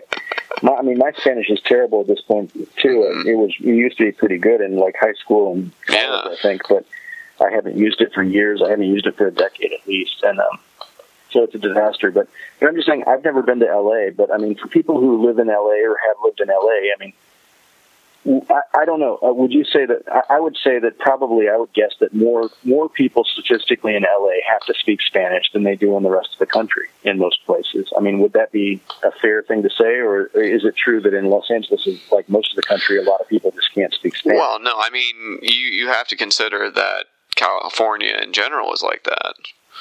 Um, my brother. Yeah. More people uh, speaking Spanish. Oh yeah, absolutely. My brother lives in Sacramento. Yeah and his son is he knows Spanish, learning Spanish. You know, mm-hmm. it's it's part of the curriculum that they're that they're putting him through because it's just it's if you live in California, it's better to know Spanish. Yeah, straight up. And so, I mean, and even for me, somebody from like rural North Carolina and Indiana, like I studied Spanish from fifth grade all the way through college. So you know, so I just I, I it's so frustrating to see situations where like the characters go to Mexico and they're like, oh, I can't speak Spanish. Oh, I lived in Los Angeles my whole life, but what's this? What now? I need this language, and how could I have ever known that I, I would have needed to study this? what did I study in high school? It's, it's very frustrating. It really is. So yeah, The Walking Dead and Fear the Walking Dead are two shows that I kind of hate watch. Um, what what else do you hate about them? What else do you hate about Walking Dead? Uh, the acting. I mean, the acting is horrible. Um, which, and I, I don't know if we can even totally. I, I don't completely blame the actors. I blame the writers because the writers have written this show in a way that, like, you, you know, when you watch Bob, I, I keep wanting to tell you, go watch The Wire because The Wire was a, a, show where, or even, you know, The Sopranos also to some degree, where people have natural conversations, right? People have conversations about things that are going on in their life. Mm-hmm. And sometimes that ties into the plot. Often that ties into the plot, but a, a lot of times it's kind of just the mood, the atmosphere, the relationships, the character building, all that stuff gets taken care of in these kinds of just normal everyday conversations. Mm-hmm. But there's another style of television, which is what you know, The Walking Dead and Fear the Walking Dead firmly squ- fall into that that that style, which is um, there's no natural conversation. Um, everybody talks exactly the same. Like people, everything's a power game. Everybody, I know something that you don't know. I have more power than you. I have more knowledge than you at this moment, and that may change later. But right now, the whole dynamic of the scene is turning on the fact that one character has more knowledge than another character, or you know, oh, these three people, like the mom, the dad, and the older brother, know that zombies are real, and that when a person dies, they come back as a zombie. But they're not going to tell the sister because they don't want to worry her. So she's going to go off and do something stupid because they didn't warn her about something that any other family member the you would absolutely warn a family member about. it. You know, it's just like anybody would tell their kids this. Hey, this is what's going on, and you need to be very careful. But for like several episodes, they didn't tell the sister what was going on, so she's kind of like, you know, going into the neighbor's house without any good reason because nobody told her that like the neighbor who committed suicide is going to come back as a zombie and attack her. It's just like uh, it's just there's there's no reason for them not to have told this person except for the fact that the writers are lazy and they want to they want to set up a plot point later like a scare a jump scare that they can do because this character has imperfect knowledge because these characters don't share knowledge like real people would mm-hmm. or you know um, just like a million moments like that at one point i think in the first episode of fear the walking dead like there was a case where the husband and wife were on the the what is the expressway that goes around LA or whatever the 405 or the 105 or what is what is it? Well, uh, the the five is the major north south highway. So anytime it's around a city, they put a four in front of it, like 465 in Indianapolis is a four because it goes Oh, around the city, but it is Highway 65 ostensibly. You know what I mean? So it's Highway 5, but it goes around LA. It's the 405. Okay, well, you know, you know, they're on the highway or whatever, and they're mm-hmm. going on an exit ramp and Yes. stuff. But the the police have stopped somebody up ahead, and they don't really know what's going on, and they hear gunshots, and some bicycle, motorcycle drives by, and so they get out of there. They they get back on the highway and they go go home a different way. And the next day at school, the the husband's a teacher and the wife is like a guidance counselor at the school. Like they see a whole bunch of kids and the principal are watching this video from that scene that they were just right next to the night before, where like this guy is on the ground after a car accident or whatever, and the the you know the the emergency the what is it emergency medical the EMT is like administering to him, and then he grabs and bites the EMT, and then the police come and he stands up and he's walking towards the police, and they start beating him, and he doesn't fall down, and then they shoot him, and he falls down, and he gets back up, and he attacks them and bites some more people, and then finally they shoot him in the face. And so the, the the two parents who are watching this, they're like halfway through this video, they're like, "Oh wow, this is interesting. Okay, we we got to go to our class, or we got to go do something. We got to go do something important right now." So they stop watching the video and they run away from that scene. I'm like, "No, if you were right there, you're gonna abs, you know, you're gonna watch this scene to find out exactly what happened. You're not gonna walk off to like figure out something about the school." Um, you know, I, I, it's just like this is another show where just you know people. I don't know. It drives me crazy. Have you have you watched any of it at all? Uh, The Walking Dead or Fear the Walking Dead? Mm, fear. I've seen one, maybe two episodes of Fear. I have seen um, how many uh, how many uh, seasons of The Walking Dead are there right now? I think there have been about six, I believe. Okay, I think I'm at least two seasons behind because I really haven't watched it in a major way since the kid was born. Oh yeah, that's unfortunate. Yeah, it really cuts down on my Walking Dead time. That's that's why I stay single. that for just just to watch hate watch The Walking Dead. yeah, I find it's very rewarding. no, um, but um, I, I understand. Like when you have when you have little ones, like you do have to give up on certain um, forms of entertainment or something. Well, especially because he repeats everything now, and he sees things, and he's he he. Not only does he take it in, he spits it back out. You know, so if he sees some some crazy Okay, stuff, yeah. you know, he's not afraid to say or do anything in front of anybody at this point. So if he hears something, he'll repeat it. You know, so you have to be careful what Yeah. he might repeat around who when. Yeah. So If he, he screams, you got to shoot him in the head. mhm. That might raise a few eyebrows at the cocktail party. but I mean, like when you watch, I mean, are you aware of these? What I'm saying, like this kind of a show where you know the acting is just very utilitarian, just to get you to the next plot point that feels very contrived. I mean, yeah, versus, I mean, I think even another show, Friday Night Lights. I know you you like that one. I liked it a lot too, and I think that was another show where the acting was, you know, more naturalistic, and everything was not always pushing directly towards some plot point. It was like these were real people who were, you know, living their lives, hmm and the story unfolds around them. Well, it's kind of what you were saying before. The, the the dialogue is allowed to breathe a little bit. Um, Yeah, but doesn't really get that opportunity. It's like the oppressive heat of the zombie apocalypse is always there, so it's always like Carl. So yeah. Oh God, Carl. He's like he's the worst actor of the bunch, and they should have killed his character just to get rid of that actor. It's horrible.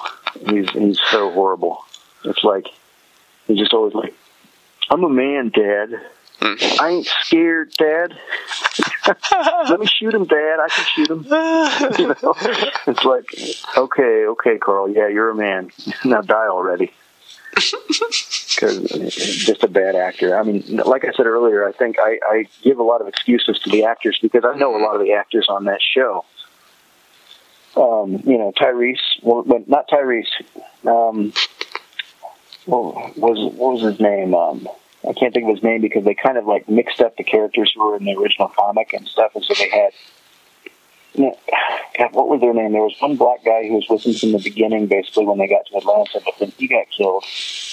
And then they mm-hmm. brought in another African American character who was kind of like a he, he was like really really big and strong and everything, and he had his daughter with him and stuff. And she's mm-hmm. still alive, but he died a couple seasons ago and stuff. And so I get their names confused, but like he's an outstanding actor.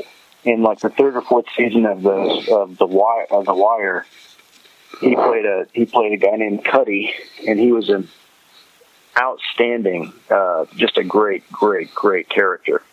He was kind of a reformed murderer. He'd been in prison for like 20 years and stuff, and he he used to be just an absolutely cold killer who you know killed people in the street, and then like you know apparently he called the police and told them, hey, come down here to this street and this street right now because I just killed this guy. Come pick, come pick him up and everything. Hmm. and but he goes to jail and he's he you don't know him until he comes out of jail and he comes back to the neighborhood and he's just a really mellow, relaxed kind of reformed. He wants to wants to do different things with his life, and he briefly kind of gets pulled back into the gang stuff, but then he gets out. And you think, you know, in these kinds of shows, you think it's going to be a thing where he eventually gets pulled back under, but he really, he really gets his life on the straight and narrow and triumphs and stuff. In a, in a way, his character is very inspirational. I think it was in the fourth season that he really kind of had his arc but so that character is really good. Um, there's another African American character on there. I forget his name also, unfortunately. Um, but he played um, he played the the nephew of uh, and uh, he was uh, Barksdale's nephew. I forget the guy's name exactly. Uh, something Barksdale. But um, he was also a very good actor. So you know, I've seen several actors from the The Wire who I know are outstanding actors who can do amazing work and they're just totally wasted on this uh, on The Walking Dead. right. I mean, every conversation on The Walking Dead, like whenever you know, whenever people ask him, like, "Where's your family? You used to be with your family. We saw you last time you were with your family." They just get like really sad and they're like, "I can't talk about it. It's too painful." like. I can understand some people might react that way, but I don't think that a lot of or everyone would. But on The Walking Dead, because they don't have like a variety of writers or something, or they have like the whole thing was written by one person, it feels like, which the comic kind of was. But like, I think I would, you know, in that situation, I'd tell them exactly what happened. Yeah, I love them dearly, but like, yeah, they got eaten back in this town. Yeah, I did this and they did that, and then the zombies came, and then this happened exactly. It was horrible. I would, you know, I would just straight up tell them. But like on The Walking Dead, nobody ever tells anybody exactly what happened. They're all just like, it's too painful. I can't, I can't even recount it. But I'm strong. I, I'm too weak to talk about it, but I'm still strong, right? and so I just don't like the way all the characters are behaving the same way because at the end of the day, the show doesn't really have time for characters. So. Mm-hmm. Oh, anyways, yeah, we're getting into some pretty deep television criticism here. I guess. Yeah. Well, do you think it's like you say? Did you read the comic books first? Um, I read the comic books. I believe when I came back to America in 2000, late 2007, early 2008 for the first time, I went to the, the Monroe County Library up there in Bloomington, and I, uh, yeah, I checked out several of the comics. I, I think I read about something like I think I I don't know how many were even out back then, but I read something like well, anyways, at some point I was able to read more of them in Korea too, and I basically read comics one through one hundred. Hmm. And so I had a, a pretty good head start on the show. On the show, you know, the first season I thought was pretty good, but I just don't don't think they, um, you know, I think there were problems that were always there because they were kind of slaves to the storyline more to the more than to the characters, and it, it's really weird because everybody has favorite characters. Like there are people I sort of care about on the show, but like people like Glenn, I love Glenn, or gosh, I love Daryl, and I'm like, you you know these characters are utterly two dimensional. I mean, what's Daryl's character about? Okay, he was abused by his brother, he was brought up as a racist, and he's very good with a crossbow. That's all you need to know about his character. Also, his hair looks better and better the the worse things go for them. if you say so. but I mean, maybe he's a good actor. Like I, I, I'm not uh-huh. besmirching his acting at all because I don't think the show is a show for actors to, you know, really showcase what they can do. But like, for people to say he's a good actor, like that Reedus, what's his name? Norman Reedus or something like his name. I mean, everybody's obsessed with how great he is. I think even the the creators of Metal Gear Solid are making a new video game based around his character. They've basically created a character that looks exactly like him or something.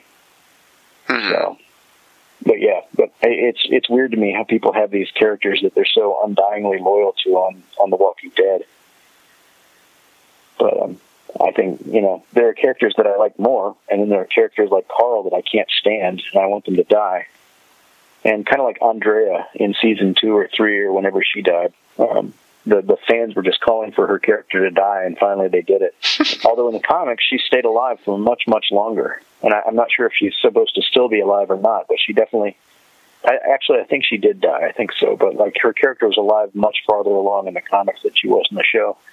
So the show's already demonstrated a willingness to, you know, kill off their characters, but I think they want to they want to keep it like.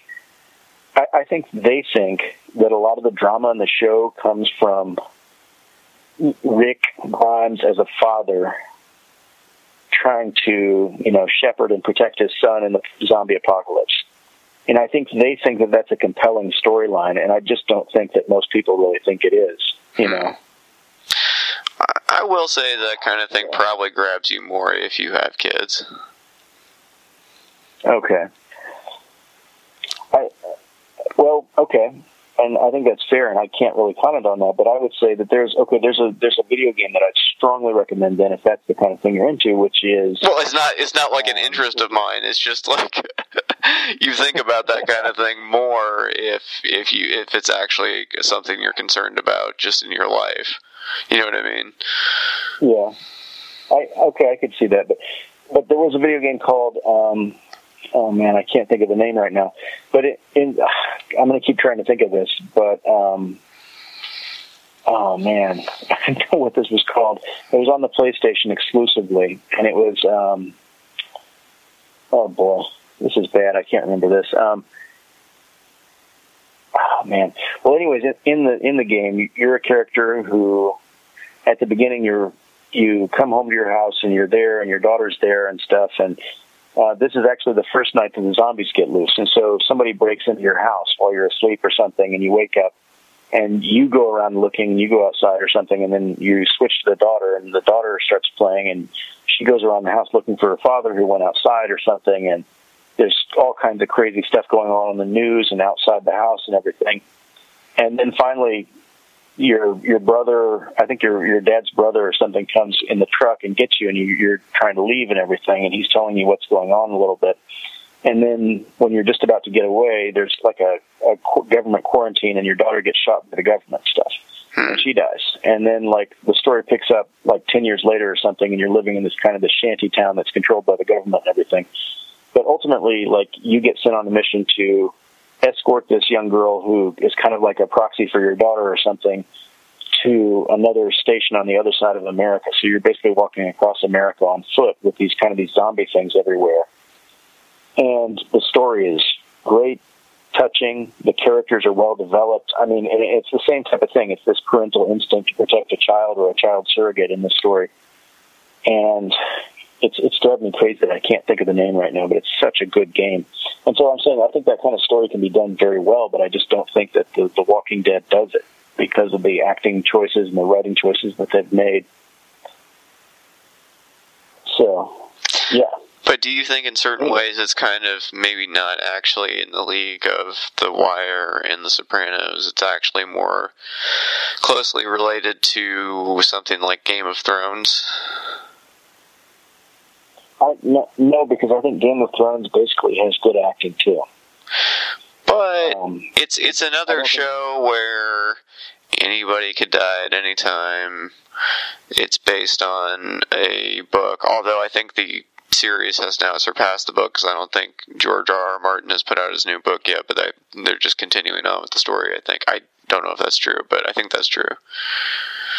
Um, mm-hmm but and it's another thing where I don't always completely know what's going on, but I don't feel upset about that, and I'm just kind of like rolling with it. Um, I will say you're probably right that Game of Thrones maybe has better acting. It has Peter Dinklage, so obviously has better acting. Yeah. Okay. Oh, quick aside: the game's name is The Last of Us. Mm. The Last of Us. It's an outstanding game. Mm-hmm. Oh, I went. So I went back and um, I, I bought a PS3 when the PS4 came out because the prices went down and everything, just to play some PS uh, PlayStation exclusive games and stuff. And um, one of the, the series I really wanted to check out was the Uncharted series because people said it had good acting and good directing and everything. And I really didn't think the acting was great, although the set design was pretty good. Mm-hmm. But the real standout game for the PlayStation was this game called The Last of Us, which was again about this kind of this this father daughter relationship in the post apocalyptic world and stuff. It was, it was really outstanding. So yeah, yeah. Anyways, but um, yeah. So yeah, so that's a that's a game I would recommend for that kind of a story. But yeah, I have heard other parents say that that like certain kinds of movies that were bad or something, they start to look good or something after you have a kid, and you can kind of understand the parent what they're going through or whatever. So. that yeah, it happens to the best of us. okay. yeah, yeah. I don't know. Maybe I'll know someday. Who knows? but um, yeah. Well, anyways, Bob, I'd probably better get going here. I've got to, I've got to go back to work in less than an hour, basically. So, um, well, uh, yeah. Thank you so much for for hopping on the phone. Um, so, uh, uh, have you put up any new YouTube things yet? Um, I've kind of fallen away from that because I was frustrated because like my my income from the YouTube stream was actually going down. Uh, basically, I have to get to a hundred dollars and stuff to before they start sending me any money for it or whatever. And I was at six cents, or no, I was at thirty-two cents. I was like, all right, you know, this is slow, but like I'm sure after I hit like a critical mass, it'll you know balloon up. But then for some reason, my my income went down to five cents or six cents or something. It went down. Like what? And so I sent an email to YouTube and I was like, "Hey, why is my, you know, my AdSense or whatever income actually mm-hmm. going backwards?" But it was it, it ended up being, and then I got busy with work and everything, and I kind of got discouraged about the whole thing, and I just didn't upload for a long time, and so, and I didn't even check my email to see what the reply was, but I checked it the other day and stuff, and it's down to one cent, and I'm like, what in the world is? I mean, once people have viewed it and they clicked on the ad or whatever, and you've made the money, how do you lose the money? So maybe I need to check my email. But I do have some. I shot a video the other day in Seoul when I was on vacation at a Korean War Memorial Museum mm. um, with a Chinese teacher that I work with here, mm. and. Um, so I have new videos that I need to upload, but it's just such a hassle. It's so much trouble to upload them all and everything. And then when you don't even realize, like, if you're getting money for it or not, eventually it's just kind of a I'm not saying that's the reason I, I necessarily primarily did it, but I was definitely curious about the, the income uh, style from a YouTube thing. I've, I've wondered about that for years. And, you know, I have lots of questions. Yeah. Well, I've no. I've, I think um, I yeah, have fifteen dollars. Yeah, I think I have 50, fifteen dollars sitting in an AdSense account that's never. I'm never going to get. Fifteen dollars. That's pretty good. Like people don't realize like how how much you have to grind to get that kind of kind of kind of money on YouTube. They're they're, they're stingy with it. Oh, I'm I'm even Plus, talking uh, about my my personal video. website. I haven't done in, on my videos yet. Oh, okay. Yeah. Good. Well, interesting. But um, yeah, it's it's hard to it's definitely hard to make money at this kind of thing, I guess. But uh, I don't know. I guess after you, if you reach a certain audience level, if you find your target audience or whatever your demographic, then maybe you can. I don't know. Whatever. We'll we'll see what happens. But uh, yeah. but um, yeah, people they should check it out. Chai in Korea on YouTube if they want to if they want to check out. Like I think I put up about twelve or thirteen videos already, and I swear to God, there are going to be more videos. I will put up more videos soon, and hopefully, I can get up to.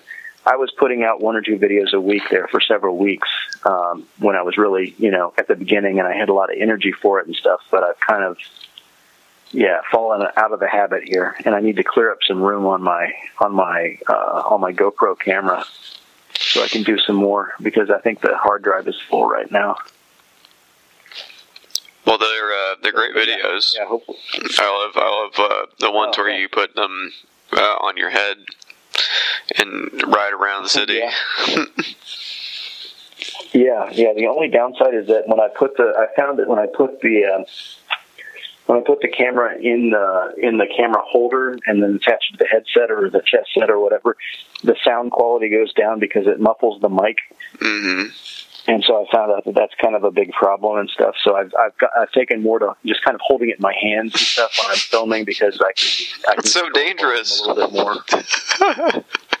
well, these are. It's a very strong camera, Bob. the, the GoPro is designed like you can run over it with a car and it'll still keep filming and stuff. Apparently, so Hmm. it's it's pretty pretty sturdy. I haven't dropped it yet, so yeah. But yeah, hopefully, if anybody wants to check out my videos and stuff, they're out there Mm-hmm. you know, give them a like, comment, and subscribe, and you know maybe you'll motivate me to get off my ass and get back to work. so And click those ads, people. Come on, let's let's let's get Jonathan over the hundred dollar mark. yeah, I don't think I'm allowed to tell people to click my ads, but click my ads. so, What are they going to do? Take away your one cent? yeah, yeah, yeah. That's uh, they, they don't- they don't have enough money on me to give it have any real leverage yet. So whatever. exactly. Yeah. Anyways, well, um, we'll have a great night there, Bob, and um, yeah, look forward to hearing the podcast. And uh, yeah, yeah, I hope everybody is having a great time in America. Um, yeah, watch the videos I recommend, read the story I recommended, uh, you know, play the video games I recommend, and uh, vote. Don't vote, don't vote for Trump. vote for somebody or anybody else. Basically, Yep. Don't don't vote for Gary Johnson either. The guy, he doesn't know where Aleppo is. Come on. He doesn't know what Aleppo is. not just where. What's Aleppo? You, you're kidding. No, I'm not. what is, what's Aleppo? Morning Joe. So, That was not an encouraging sign. yeah, I, I don't usually like. I enjoy watching Morning Joe as kind of a guilty pleasure. I think Morning Joe is he's a smarmy guy. He's somewhat reasonable on politics, but I think just beneath the surface, he's a diehard Republican maniac. But he treats Mika Brzezinski, he treats her just horribly. And uh, so I don't usually go to that show expecting Mike Barnicle to break any kind of news, but that day he did. More power to Mike Barnicle. Is there any show you watch that you don't hate watch? Mm, uh, Mr. Robot's pretty good these days. You get a chance. I mean, okay, season one of Mr. Robot was outstanding. yeah, everyone Uh, says they don't like season two. I I've, sort of hate watching it. yeah. Yeah, they've they're kind of like I think they're playing too many games with the audience and lying to the audience. I think I think you can have an unreliable narrator and lie to the audience a little bit, but I think the degree to which they've done that in season two is just unreasonable. I think that yeah, so I'm really hoping they have a return to form in season three, but. It's a it's a good show. Season one, my mom told me to watch it, and I it was like, okay, yeah, yeah, yeah, I'll watch it someday, whatever. And I didn't really I was mad at my mom because I was like, okay, mom, you told me to watch it, but you didn't tell me, Jonathan, you need to watch this. This is really good. Because like when I watched season one, I was like, oh my God, this is like a really, really smart, clever, well shot, well, well acted, great soundtrack show. And uh, it has a lot of tie-ins and parallels, I think, to the video game um, Watch Dogs. Hmm. So Watch Dogs is a game set in Chicago where you're a hacker, and so it's uh, it's an interesting game. Not a perfect game, but a pretty good game. hmm But uh, anyways, yeah. Anyways, I better I better wrap it up. but yeah, definitely like a lot of lot of lot of talk about media. We have a lot of talk about media here this episode. hmm Well, I'm glad we did it because you know we're going to have to get right into it with the debates when they start happening. So I just wanted one without that, you Oh, know.